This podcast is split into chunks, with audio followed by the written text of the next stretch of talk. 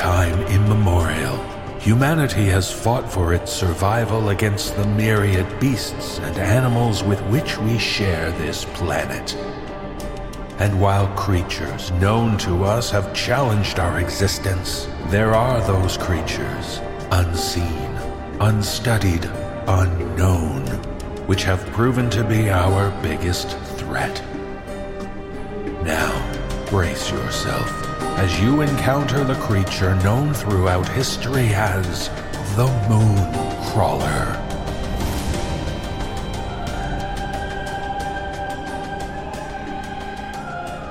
Greetings, sleepless listeners, and welcome to the NoSleep Podcast. I'm your host, David Cummings. As we draw ever closer to the month of Halloween and the start of our 20th season, we hope everyone is getting in the spirit of the horror season. We have so many exciting things planned for the coming months. We can't wait to share them with you soon. And as we continue the saga of the Moon Crawler this week, we know you'll be excited for next week's episode as we feature the final two Moon Crawler chapters in one epic finale. You'll want to make sure you're fully braced for that one. And so, dear friends, lock the doors and get settled in a place of relative safety because you're going to encounter a series of creatures that will undoubtedly leave you sleepless. In our first tale, we meet a grandfather and his granddaughter. They live in a secluded valley with their sheep. It's a hard rural life they live, but making matters worse is the wolf that is haunting their nights and culling their herd. But in this tale, shared with us by author Matthew Owen Jones, we learn that protecting themselves and their sheep is a far more difficult task than they could have imagined. Performing this tale are Nikolle Doolin, Peter Lewis, and Mary Murphy. So try to be like the sheep and always trust in the steadfast protection of the shepherd.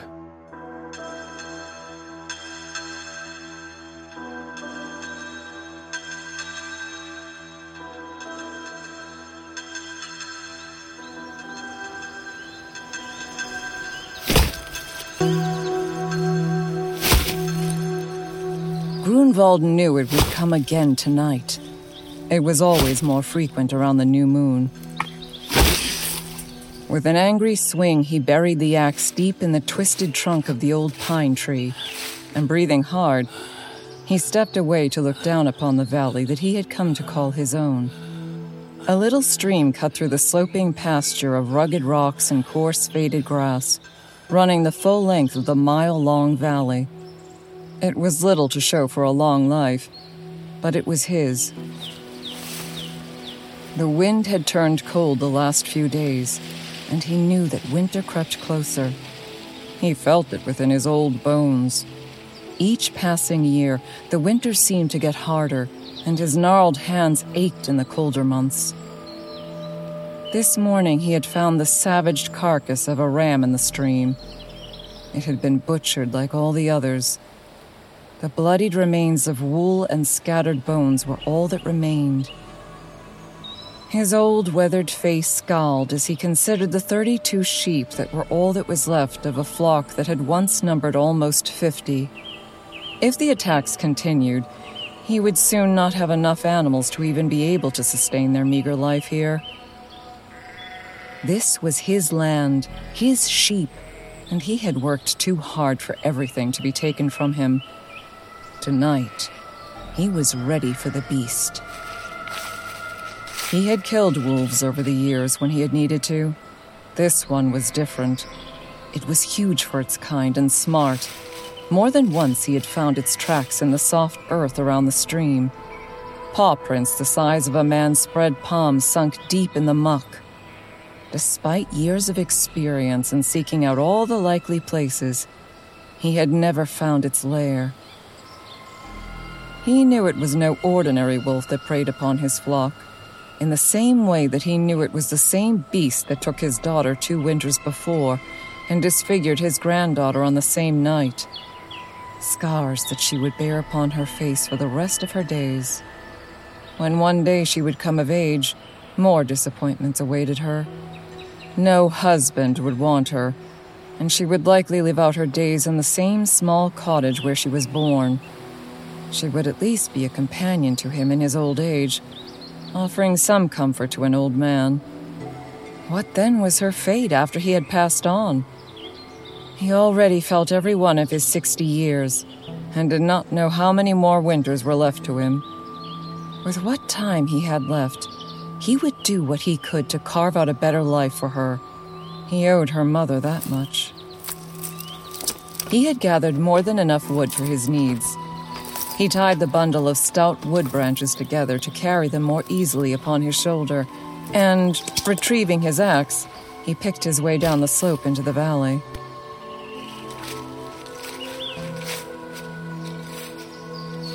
The silver skies of early winter lent the land a bleakness that reflected his feelings well. Grunwald forded the stream at the old stepping stones and paused to refill his water skin from the cool water before walking stiffly toward their simple home. Shouldering the wood bundle, his steps were slow and lumbering, causing him to pause occasionally and catch his breath. He had noticed this last year, how the coughing had grown worse when he labored more than he should. The old maple wood door that was worn and buckled with the passage of years was unbolted. Rudi had not barred it again, as he repeatedly insisted she did. The heavy wood bar gave him comfort that she was at least safe. Frowning, he put his free shoulder to the heavy door and pushed his way inside. The room within was as he had left it at first light. The ashes of the fireplace still smoldered, but no new wood had been added. The place had lost its luster since his daughter was killed. Now it was dusty and bare. The dry stone walls and rotting floorboards served his purpose. But deep down he felt shame, knowing that his granddaughter deserved better. Rudi? His voice was rough and thick, with the clipped accent of a man born to rural life. Rudi, what have I told you about the door? You close it after me, like I told you. The small, slim figure of his granddaughter meekly walked from the other room they shared together. Her head hung low so her long hair hid the marred features of her face. Today of all days, you do as I ask. Grunwald's tone softened toward the end of his words as he heard the anger in his own voice. Yes, grandfather. Rudi spoke quietly without looking up. Since the night her mother was taken, she had been sullen and distant. He did not blame her. To lose her mother and be left with an irritable old man was no life for one so young. He placed a couple logs on the fire and poked it back into life. Sitting down in the old wooden chair, he began to use an old knife, sharpening the branches he had gathered. He cut them as short as a man's forearm and sharpened the ends to make wooden stakes. As he worked, he watched Rudi sit quietly, dispassionately watching the flicker of the flames in the hearth. Eventually, Grunwald rose stiffly, his swollen fingers aching from the repetitive work. He ensured the heavy wooden shutters that served for windows were bolted securely, though he rarely opened them these days. With an armful of finished stakes, he left their home, leaving his granddaughter inside. This time, he waited until he heard her bolt the door before turning away.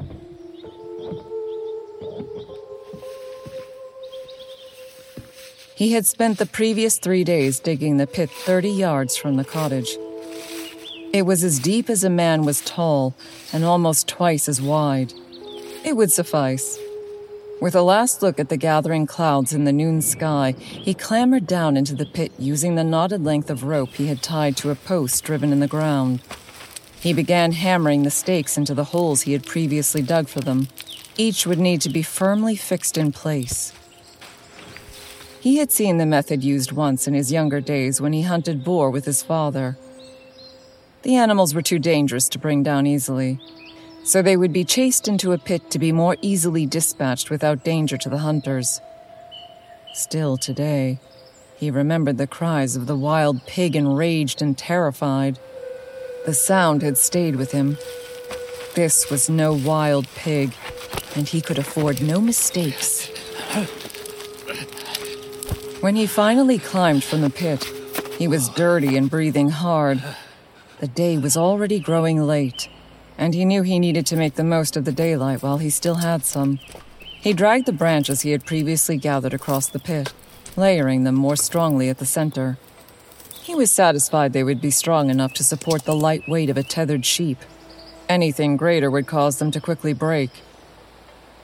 Leaning upon the long worn handle of his axe, he stared out across the valley as the growing breeze tugged at his unkempt beard and ragged sheepskin clothes.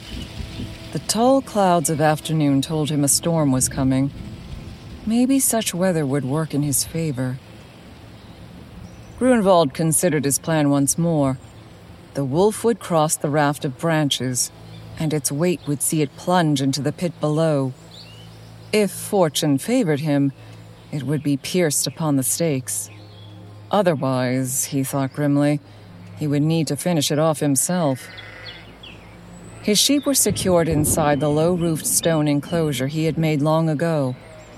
The thick stone walls would serve their purpose, and he had reinforced the pen door with heavy timbers. The sheep pen did not concern him tonight. No beast would waste the effort to try digging under the walls when there was helpless prey in the open. He began tethering the young ewe that he had chosen on a short rope to the thickest branches above the center of his pit trap. It was young and nervous, the very reasons he chose it. The sheep bleated weakly, and he soothed it with reassuring sounds as he checked the fastenings that would hold it in place. He was sorry to lose a sheep, but it was better to lose one than all of them. Reassured the branches and tether would hold it long enough, he walked back toward the door of his home and banged his fist upon the wood.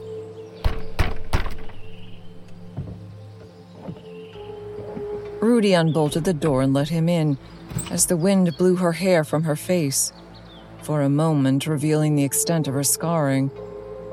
Although he was familiar with her injury, it hurt him deeply each time he saw it. The creature's claws had raked her face horribly, tearing her lip and ruining one of her eyes. He felt great guilt that he was not there to protect her. And when he had found her left for dead, he had been forced to stitch the wound himself with his clumsy old fingers. When he looked upon the face of his granddaughter, he saw only his own shame. The old man walked quietly to the fire to warm himself and prepare a meal for the two of them. Grunwald made a simple stew with the little foods he had stored. The work of the last few days meant he had been too busy to replenish his dwindling stocks. He placed a bowl before Rudi and watched as she ate mechanically, without any pleasure.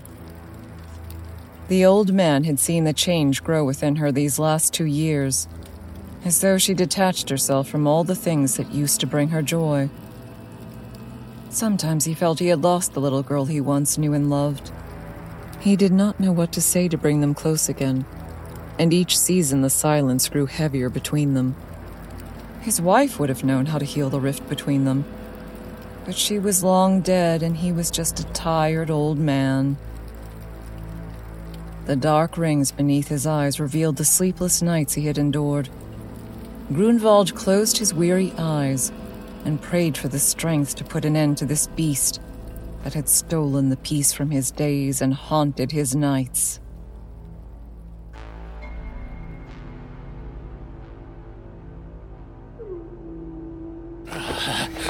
The howl from outside made Grunwald wake suddenly, sitting bolt upright in his chair. Rudi stood over him, watching him with a strange intensity that unsettled him. There was a cold detachment in her sometimes that had no place in a young girl. Frustrated and realizing that he had slept without intending to, he shouted at Rudi to fetch his axe. Rudi? The old man fastened his sheepskin cloak about his shoulders as his granddaughter returned with the tool. He knelt down to be level with her face and took her shoulders firmly in his hands. You bar the door and stay inside. You hear me? Rudi's eyes looked down, lost in the tangles of her own auburn hair. She nodded her acceptance of his words. He would have liked more firm assurance, but there was no time. He cupped her cheek tenderly for a moment before taking the axe and drawing himself to his full height before reaching for the door. Come back to me, grandfather. The words were softly spoken behind him like a prayer, but he heard them all the same. A sad smile tugged at his thin lips. Maybe there was still hope for them both. He paused at the threshold of the door, then, without turning back, plunged into the cold darkness of the moonlight.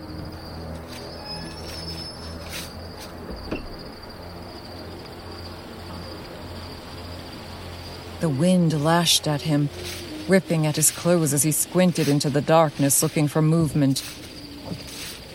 Behind him, he heard the heavy bolt slide into place, and satisfied she would be safe, he gripped his axe and began to walk toward his trap. Grunwald swept the strands of his long gray hair from his face as the wind buffeted him.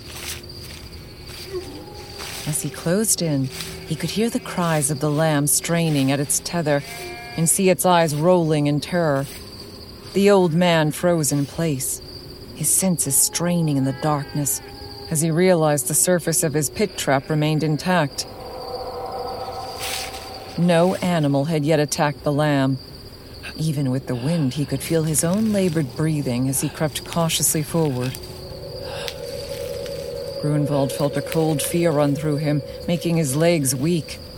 This big wolf somewhere out in the dark with him was a hunter. It was born to be a predator, at home in the darkness that would not hinder it. He was just an old man riddled with doubt. He was not a good father. Perhaps he was not even a good man. But tonight he would do something worthwhile. His grip tightened upon the shaft of his axe as he lumbered stiffly into the darkness. Something drew his gaze to the shadows by the sheep pen, and he saw the predatory amber eyes watching him with an intensity from the dark. The old man shifted his weight slowly to his good leg and readied his axe with his cold grip. With a mix of fear and hatred, he spat in the dirt and readied himself. The beast slunk into the shadows, circling him somewhere out there in the darkness. He risked a glimpse back toward the cottage. The faint firelight was visible beyond the shutters and the cracks in the old door, but no sign of Rudi. He prayed she would be safe.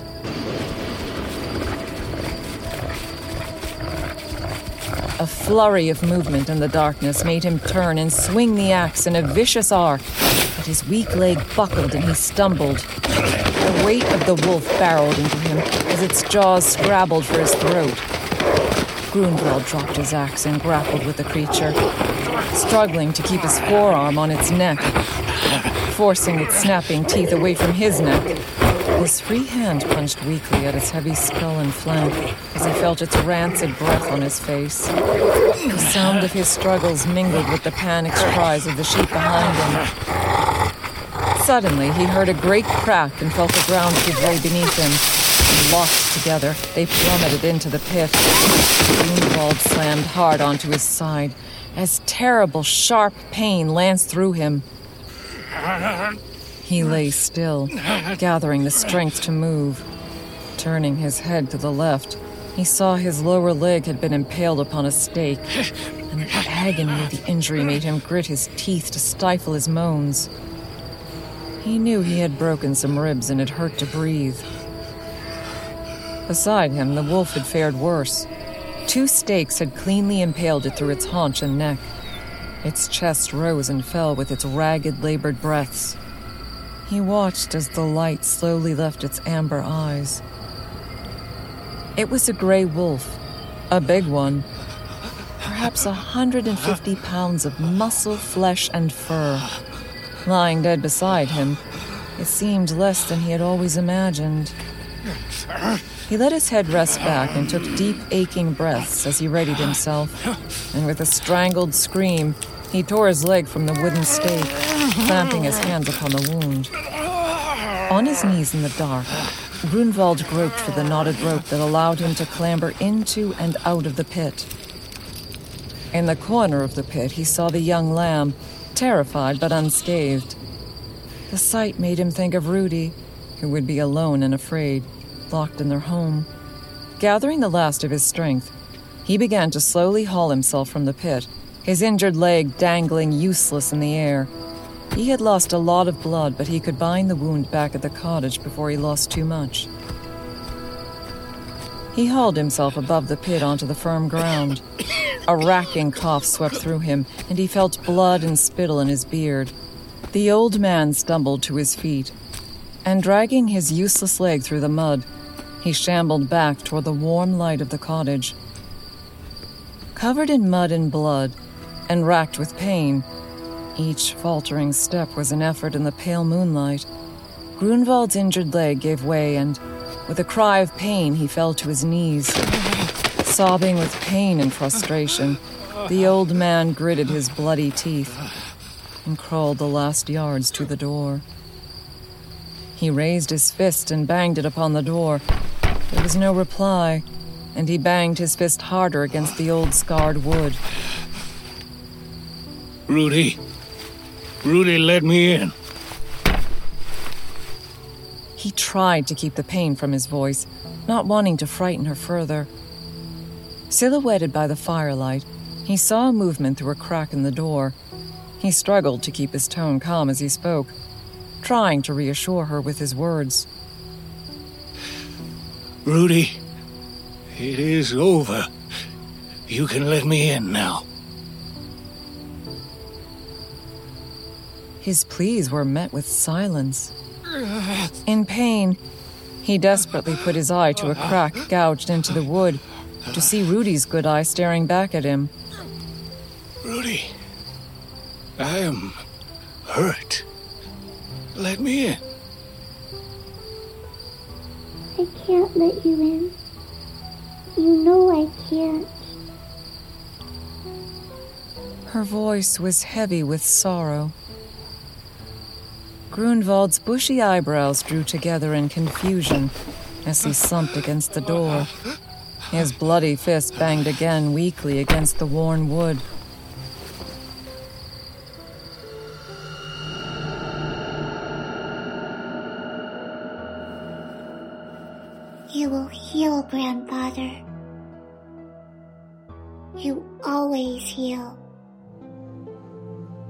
Rudi's tone was consoling as she placed her hand against the wood, knowing her grandfather was separated only by the two inches of thick maple wood.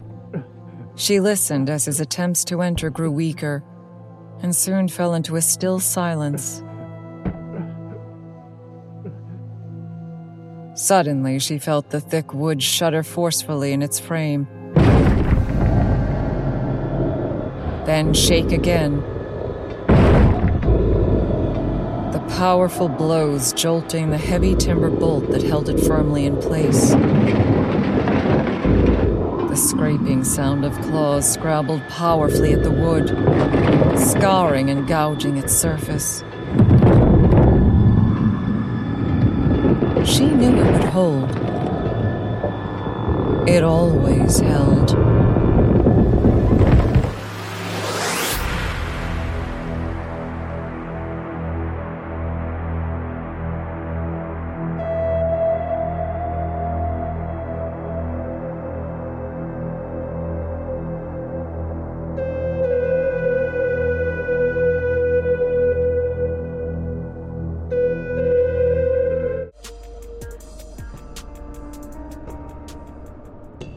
In our final tale, we present part three of Tales of the Moon Crawler.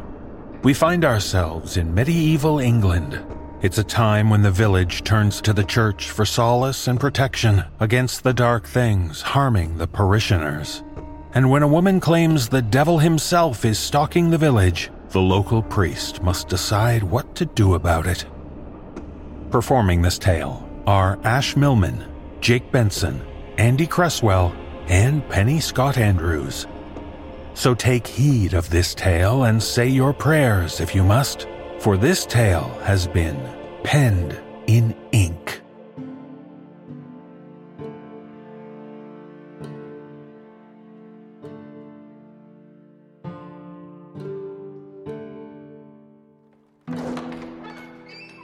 The cathedral doors screeched open, pouring moonlight down the centre aisle and drawing Father Edward's attention. A woman, a villager from the looks of her ragged clothing, was ushered in by one of the town guards. It looked like Neville, but so grime coated was he that Father Edward couldn't be sure it was really him until he spoke. Father Edward. The good father rose from the pew and turned to fully face his visitors, but did not attempt to bridge the gap. He arched a brow, and Neville gently placed a hand on the small of the woman's back, urging her forward like a parent guiding a child. The woman stepped forward timidly, wringing her skirt as she took the short steps of a shy bride. She was no bride, however. The wrinkles on her face and the calluses on her fingers painted a picture of a woman in her twilight years. Indeed, she must have been pushing 40. Neville guided her patiently, and once they were within earshot, Father Edward heard him speak to her in a low tone. Go on then. Go and tell Father Edward what you told me. Her hand shook as she squeezed her skirt tighter, as though afraid to utter so much a sound, and Father Edward sought to put her at ease. Go on, madam. You are in the house of God. You may speak openly. She turned once more to Neville in search of approval she'd already gotten twice over. He didn't hesitate to grant it once more, gesturing forward with his hand. The peasant woman shifted from foot to foot. Father, I. I think I saw the devil in me fields tonight. Father Edward watched her trembling in excitement and fear after a confession. He brought a hand to his chin, stroking it thoughtfully. His ruby ring shimmered, reflecting candlelight like sun through the stained glass windows. Sightings of the devil were not uncommon, particularly among the lower classes. Being less educated, they often struggled to make sense of things that a man of higher refinement, such as Father Edward, would find entirely normal. The thing to do when confronted with a devil sighting was to promptly sort the person out and send them on their way, having assuaged their fears. I understand. Tell me, what exactly did you see? The woman looked back at Neville once again. This game of unspoken questions and answers, of silent requests, was beginning to wear on Father Edward, particularly because it was he who should be the reassuring party, not a lowly guard. He thumbed his ring, reminding himself that patience was a virtue, and he would surely be repaid with a handsome tiding should he help her with her problem. And if she did not provide one, well, that was one more mark against her. Perhaps, Father, we could sit down but a moment? Of course, of course. Please, by all means. He stepped to the side and gestured to the nearest pew. The woman sat, her hands in her lap, staring down at the pristine church floor. Neville stood next to her, and Father Edward a few metres away. That suited Father Edward just fine. She stank like only poor labourers can, and he didn't have his rose cloth handy to suppress the stench. Mary, why don't you explain from the start? It started about a fortnight ago, Father. Me livestock went missing. Overnight, seven hens and the fiercest cock you'll ever meet gone, with nary a sound. I thought it was a fox or a pack of wolves, but they're not usually so quiet. And the cock, it would have put up a fight. We'd have heard it, Father. A few days later, it was me ass that disappeared. Tell me, Father, how does an entire ass go missing without a sound? Father Edward thought back on the animals he had seen slaughtered in his youth, the terrible sounds of their death throes.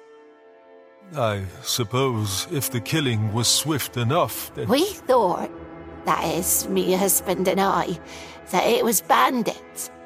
He thought, he said, Mary, if one more thing goes missing, I tell you we're going to the town's guard. Meantime, we brought the rest of the animals into their pens and set up watch for the night. Father Edward looked at Neville. Is that where you come in? Neville shook his head. We stayed up for five nights, Father. Five nights. And nothing happened. And on the sixth? She tightened her grip on her skirt. On the sixth night, we. we heard something in the woods. Something? We lost a boy years ago to fever. He was only seven. Sweet child, Father, full of life, kind, strong. There was a day once, a few months before he died. He'd gone playing in the woods, even though we'd warned him off of it, told him it was dangerous. There's a stream that runs through the woods near our home, and a sharp drop to reach it. My precious boy had fallen and landed on a tree branch. He couldn't get up. It wasn't until hours later when we searched the woods we heard his weak little voice calling us. Mummy, Daddy, help me. Oh, I never felt more relieved to hear it crying. I fail to see how this is relevant. On the sixth night. That's what I heard, Father. What you heard? Whatever do you mean?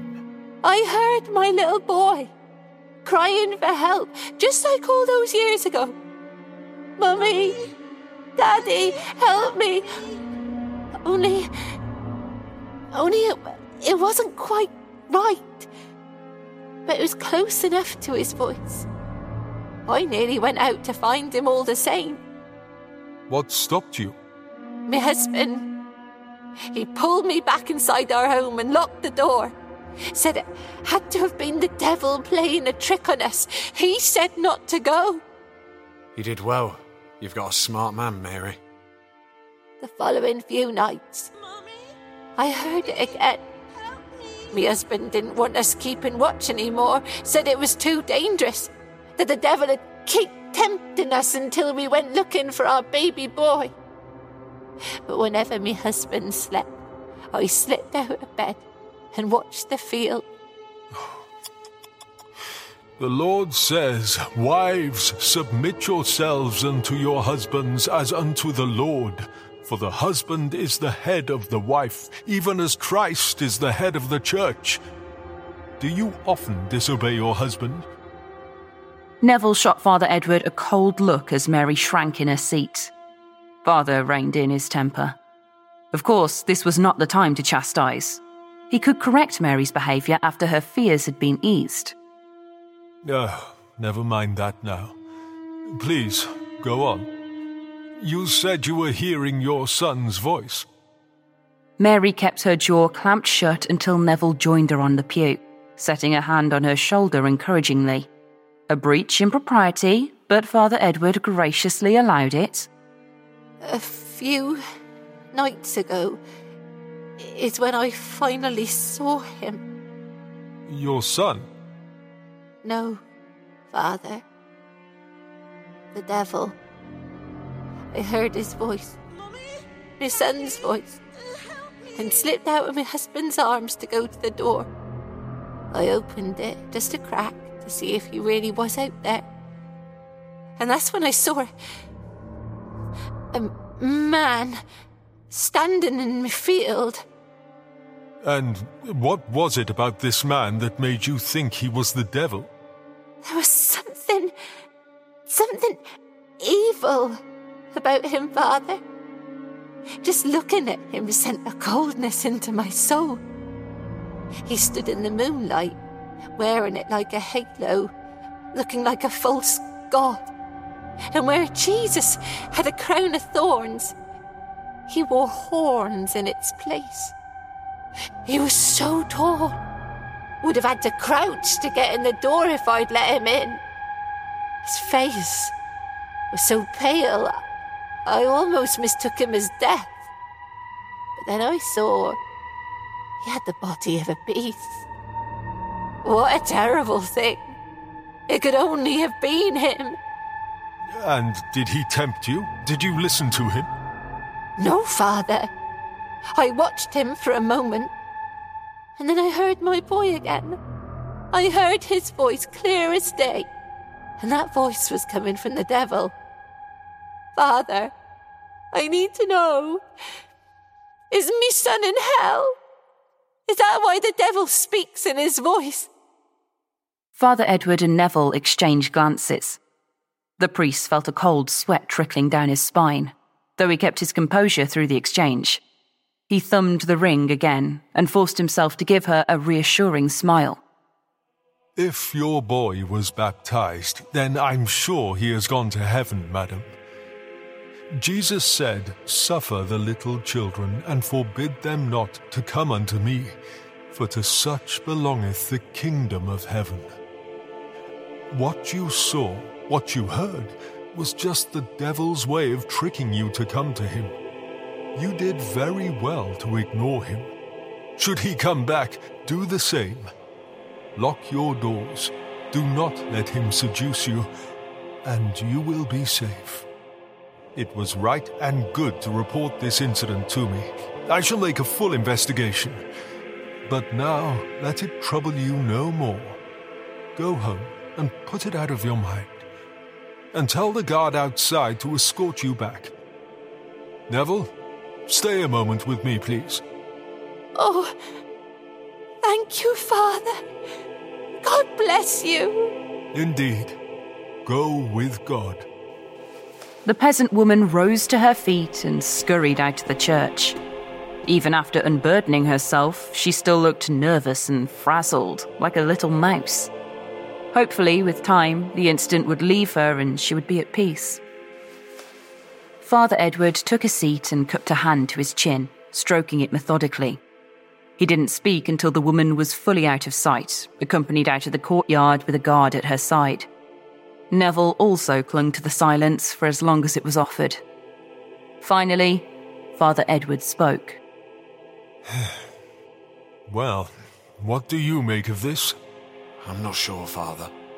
Thing is, this isn't the only report of strange incidents I've heard in recent weeks. Oh? Livestock has been going missing at an alarming rate. I sent Frederick to survey the farmlands, looking for tracks, whether they be human or predator. I won't rule out wolves just yet. And this has been going on for weeks, and you didn't think to tell me. I, I'm, I'm sorry, Father. We thought it was bandits. We didn't wish to trouble you with anything so ordinary. But after hearing what Mary said. Yes, well, perhaps you will think of me first next time. And what of Frederick? What has he found? He's not returned yet. He was supposed to check in hours ago, but no one's seen him. Have you checked the brothels? He's probably simply skirting his duties once again. I did. He wasn't there, sir. You seem worried. Aren't you, Father? With what Mary saw, something evil surely in our midst. Let me tell you something about peasants. They are gifted storytellers. They tell stories to explain any inconvenient or strange thing away, whether it be their own neglect in securing their property, as I suspect in Mary's case, or an indebted husband selling livestock under his wife's nose. Do you really believe the devil has nothing better to do than terrorize a peasant and steal his livestock? Do you really think that's all there is to it? I'm certain of it. But if it puts your mind at ease, when Frederick returns, if he has found any tracks, you may call for a huntsman. Very well. I shall find him and report back to you when I do. Neville rose to his feet and adjusted his meagre armour. It wasn't any sort that would protect him in war, but for the simple duties of their quiet town, it was enough. Oh, and Neville. Yes, father? See that this devil business doesn't get around to the other peasants. Understood? I thought you didn't believe in it. I don't. If I believed every hysterical woman telling me Satan walked the earth, then there would be no men anymore. For every husband would have been accused and condemned of being the devil himself ten times over. Women are fickle creatures, Neville. Accusations roll from their tongues as quick as lies from Satan's lips. But a peasant may not see her story for what it is, and there may arise a panic which we would undoubtedly struggle to contain. No, no, no, no. This entire thing must be kept quiet. Understood. The two parted ways to attend to their respective duties for the night. Father Edward heard nothing more over the next few days, and eventually put it from his mind until a week later, when he found Neville sitting on the church steps, his face grim and pale. She's dead. For a moment, Father Edward was worried that Neville was speaking about his daughter. Neville had much pride in his child. He took her hunting with him and had taught her to be almost as good an archer as he was. Really, Father Edward ought to chastise him on it one day, both on the sin of pride and on bringing up a daughter as though she had the same value as a son. But never mind all that. Neville was solemn, but not hysterical, so surely he must be referring to someone else. Who? Mary, the peasant you spoke with the other day. I speak to a lot of peasants named Mary. Over half the female congregation is named Mary. You'll need to be more specific. The one who saw the devil. Or, well, who thought she did. Father Edward's eyebrows rose. Neville was much more distraught than the good father thought the situation warranted. The woman was old, and the elderly died all the time. And why did he feel the need to bring the news to Father Edward in the first place? Ah, I see. Fret not, for God has called her to the kingdom of heaven, and now she knows peace. To Father Edward's surprise, Neville had the audacity to glare at him rather than show gratitude for his comforting words. God didn't call her anywhere. What took her? A fever? The devil took her. What nonsense is this? I promised to check on her and her husband each night to ensure they were unbothered. Last night I couldn't make it. I thought she'd be fine, but it's my fault. No one is to blame for the hands of fate. I could have protected her. What happened, Neville? Speak clearly. Neville plucked a pebble from the ground and chucked it across the courtyard. There was loathing in his heart, and though much seemed directed inward, Father Edward couldn't help but sense some ire sizzling beneath his feet. I went at first light. Mary's husband was already filling her grave. Told me that she'd heard her boy again in the middle of the night, crying this time. Before he could stop her, she ran to the door, pushing away the furniture they'd used to block it and unfastened the lock. Crying got louder, almost like the thing was right outside the door waiting for her. Mary only opened the door for a second before her husband caught up behind her and slammed it shut. But it was too late. Damage had been done. Mary was standing there, propped up against the door, refusing to move, and. Well, when he tried to shove her out of the way, she. He. He walked. Out with it! She tumbled to the ground, her head severed from her body. In less than a second, that thing had chopped it clean off. Good Lord above. Her husband said he caught a glimpse of the thing through the crack in the door. It was skittering about outside, waiting for the door to open again. He couldn't see much, but he said it was like some kind of pale faced owl beast.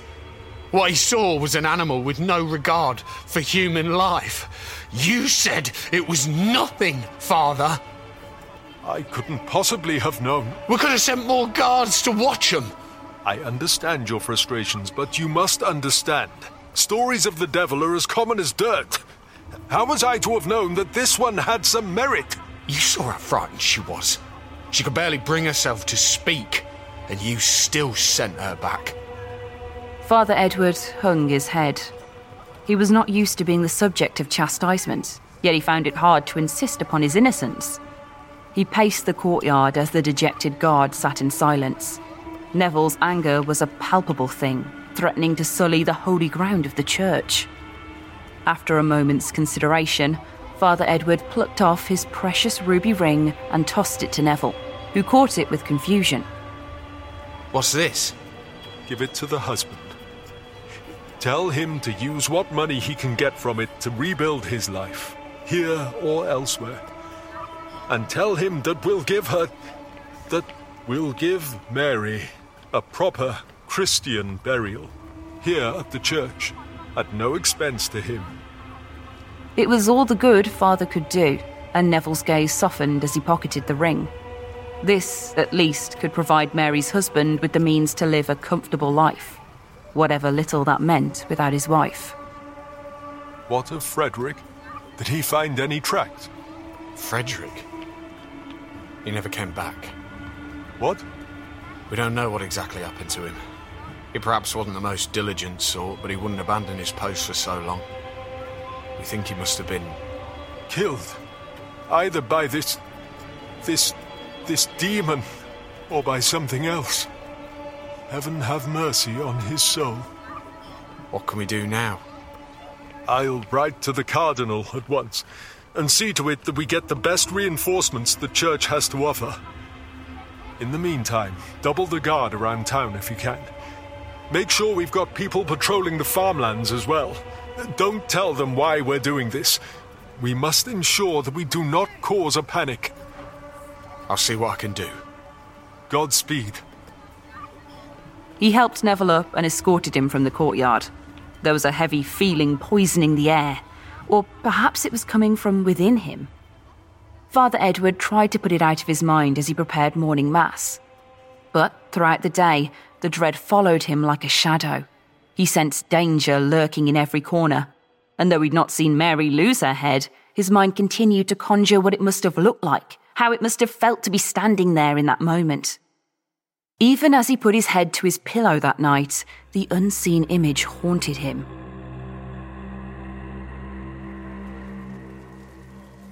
The crackle of fire and the acrid smell of smoke roused Father Edward from his tortured slumber.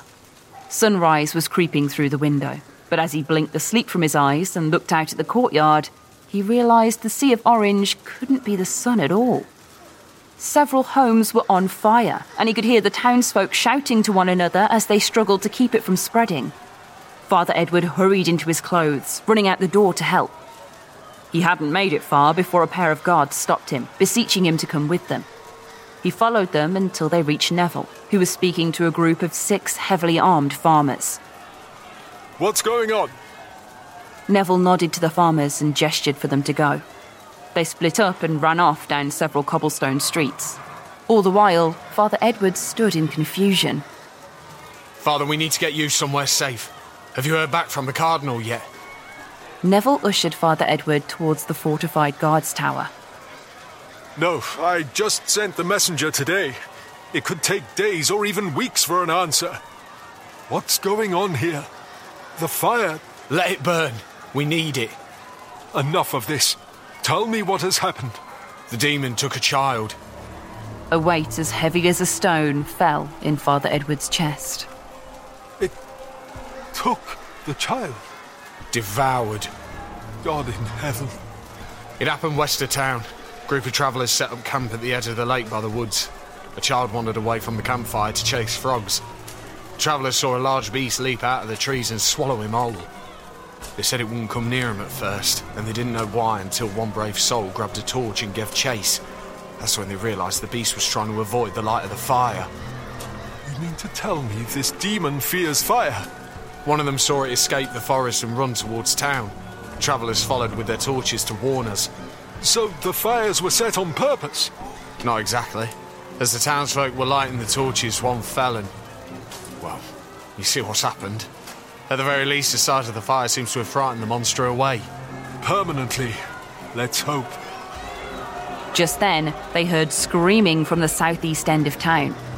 Father Edward and Neville climbed the guard tower as quickly as they could, looking out towards the houses where the fire had not yet spread. He could see the small hunting party of farmers filtering through the narrow streets. He counted five. Hadn't there been six earlier? Lord help us. Father Edward followed Neville's gaze to a fountain. One of the farmers lay halfway slouched in the water, stained red. It was clear that parts of the body were missing. Father Edward gasped and looked away. Wait, there! I see it! Father Edward couldn't bring himself to look at what Neville saw. As Neville reached blindly toward a rack of bows, Father Edward dislodged one and handed it to him. Can you hit it from this far? I'm the best archer in the land, of course I can hit it. Can you climb down and get me a torch? Father Edward didn't protest.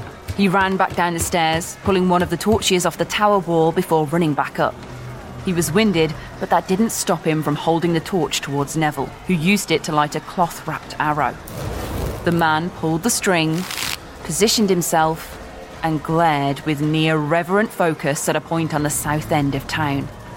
Now, Father Edward couldn't stop himself from looking to catch a glimpse of the creature that had so terrified Mary and her livestock. From a distance, it didn't seem as imposing as he'd imagined. It was uncanny, unholy, unnatural, but not imposing. It lumbered on two feet, swiping long arms at the farmers who dared approach. It would have looked comical, but for the way the farmers fell to the ground, leaving showers of blood in their wake. Father Edward guessed it likely moved faster whenever it fell onto all fours. As Mary and her husband had said, its head looked vaguely owl like, though from this distance, its face looked like a mere dot at the end of a long, fur coated neck that expanded onto a broad, shaggy back. Neville tracked its movements carefully. There were moments where releasing an arrow might have saved a villager's life, but he waited instead. He and Father Edward both knew he would have only one shot, and if he missed, the devastation of the beast would be tenfold. A group of men converged on the demon's position. It reared high on its legs, ready to attack, letting out a horrifying shriek that caused the men on the ground to cringe and cover their ears. Father Edward prayed beneath his breath. Neville closed an eye, inhaled, and released the bowstring. The flaming arrow went through the air like a diving bird, lodging deep into the creature's shoulder. Its matted fur lit up like a stack of hay in a drought. You struck it! Praise be the good Lord!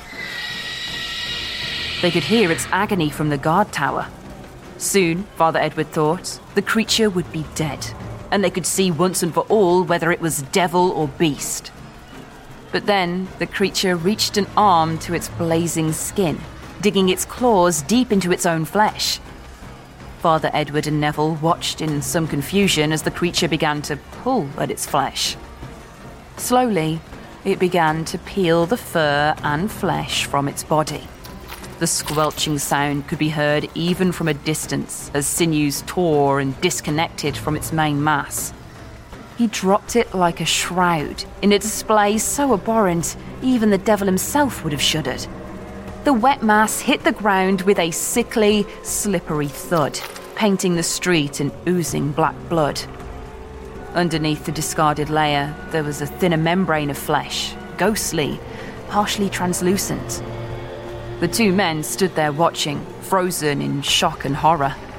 The monster turned its head, scanning the sky and searching for the source of the arrow.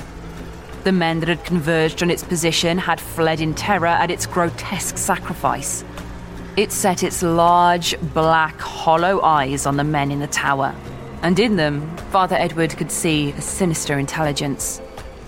The thing shifted its position as though to charge at them, but Neville acted before it could. He grabbed another arrow, set it alight, and aimed it at the creature. It didn't have a second skin to shed anymore, and so it turned and ran from town, back into the woods where an archer's arrow could not hit it. That thing! It is no mere animal! No. Whatever it is, it's beyond man and beast. Perhaps even beyond the devil himself. Father Edward was shaking. He felt as though the hideous creature had stared straight into his soul and found him wanting. No creature had the right to the kind of intelligence it displayed. It was the face of a beast that had seen God and chosen to defy him. Father Edward knew it in his heart. He fell to his knees, sobbing uncontrollably. Neville, in the meantime, kept his composure and fixed his eyes on the tree line, ready to strike again should it come back. But it never did.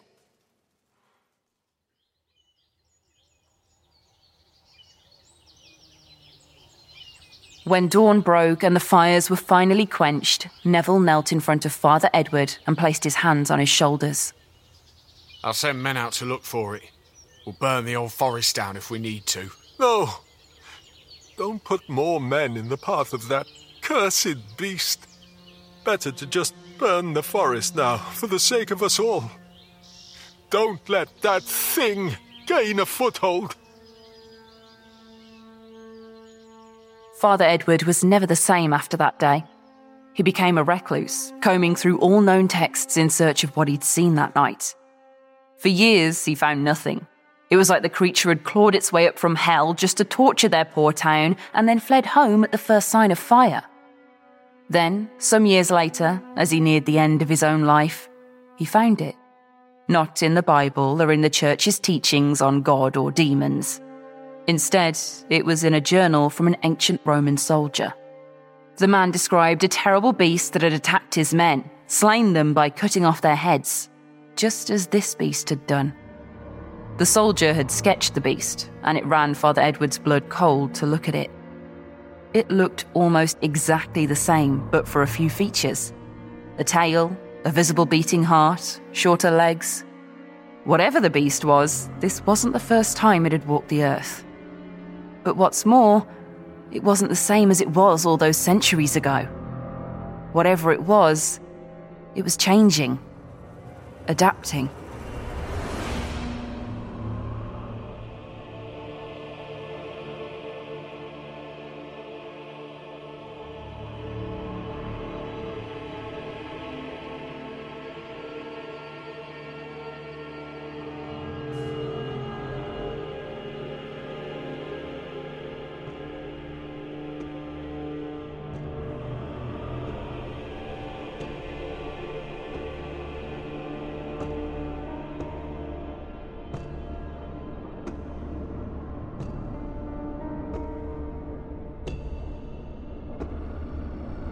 Tales of the Moon Crawler, Part 3. Written by Manen Lyset. Story editing assisted by Rona Vaselaar. The musical score was composed by Brandon Boone. Join us next week for the final two parts of the Tales of the Moon Crawler.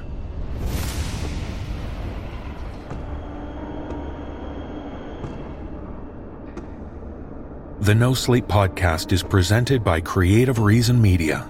The musical composer is Brandon Boone. Our production team is Phil Michalski, Jeff Clement, and Jesse Cornett. Our editor in chief is Jessica McAvoy. I'm your host and executive producer, David Cummings. Please visit the nosleeppodcast.com for show notes and more details about the people who bring you this show, along with hundreds of hours of audio horror stories in our archives. On behalf of everyone at the NoSleep Podcast, we thank you for listening and for supporting our dark tales. This audio production is copyright 2023 by Creative Reason Media Inc., all rights reserved. The copyrights for each story are held by the respective authors.